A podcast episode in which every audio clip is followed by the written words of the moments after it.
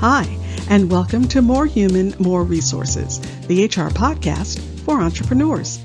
I'm Vicki Brown, your host and CEO of Idomeneo Enterprises. As a serial entrepreneur, I understand that having the right expert help has been critical to my success. That's why I'm dedicated to telling you, in plain language, what's going on in the world of HR that might impact your business and what you need to do about it, with real, actionable tips to help you master that list of must-dos and grow your leadership muscle. First things first, the information contained in this podcast is provided for general purposes only and is not to be considered legal advice. Your decision to adopt or not adopt any practice or procedure mentioned in this podcast is solely yours, and we bear no responsibility for the outcome. We urge you to always consult legal counsel and other appropriate licensed professionals. And with that, let's get into the show.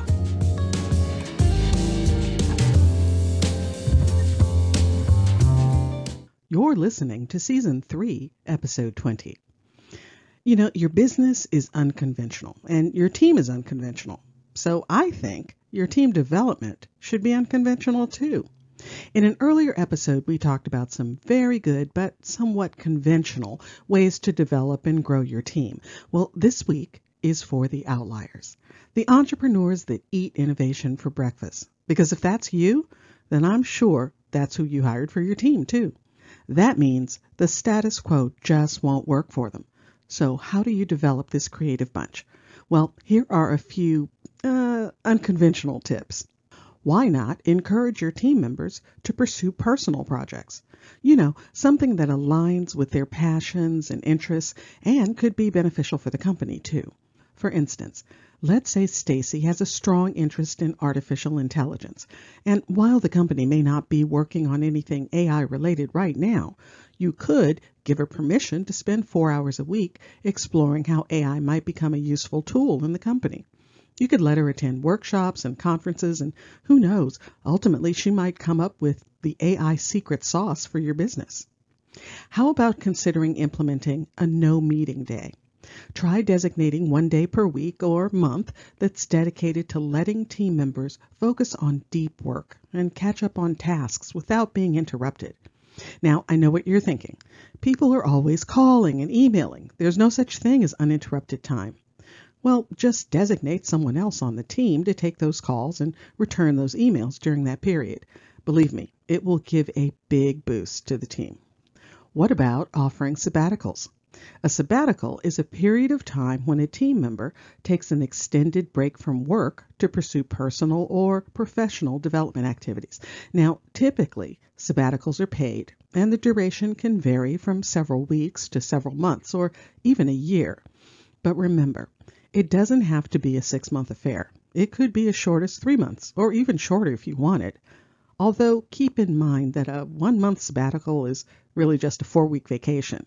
It doesn't give quite enough time to get the type of expansive thinking that's the real benefit of a sabbatical. But either way, the benefits are huge.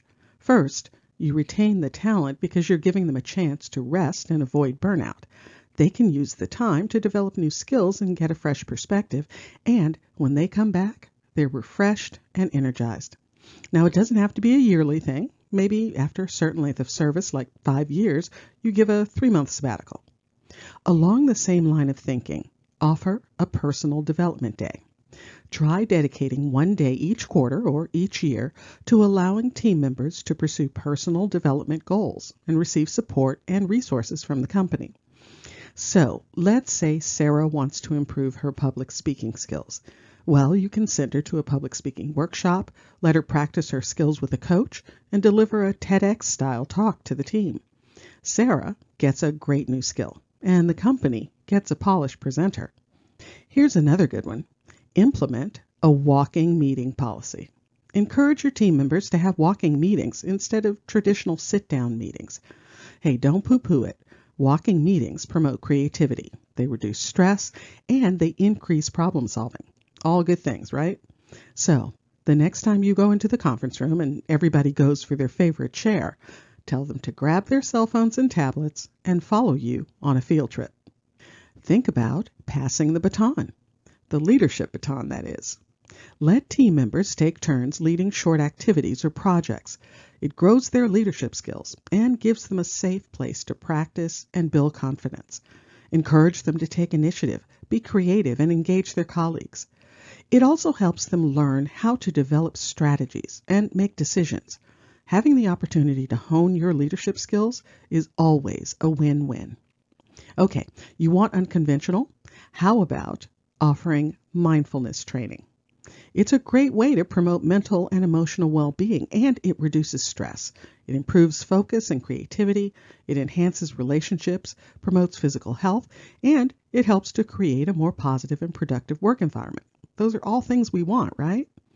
It can also help team members learn to approach problems from different angles and come up with innovative solutions. And don't forget developing empathy and understanding and improving communication. Now, I know these tips may not work for every team or every organization, but they can give you some unique and creative ideas for developing your one-of-a-kind team. So tell me, what ideas do you have? And by the way, I know managing can be hard. That's why I'm giving you a leg up with our new course, Manager 101: The Absolute Guide to Leading Like a Boss. We dive into all the essentials, starting with setting the example and building a foundation of trust so you can represent the company and cheerlead for your new team with confidence. We'll explore delegation, time management, the difference between leadership and management, goal setting, counseling, and even the risky task of terminating an employee with grace. What can I say? By the end of the course, you'll become a confident and charismatic leader, ready to take your team to new heights. The class launches in a couple of weeks, and seats are limited, but you can secure your seat now by signing up for the wait list. Just use the link in the show notes. If you found this information helpful, please leave a review and tell a friend. Thanks for spending the time. Until next week, same time, same place.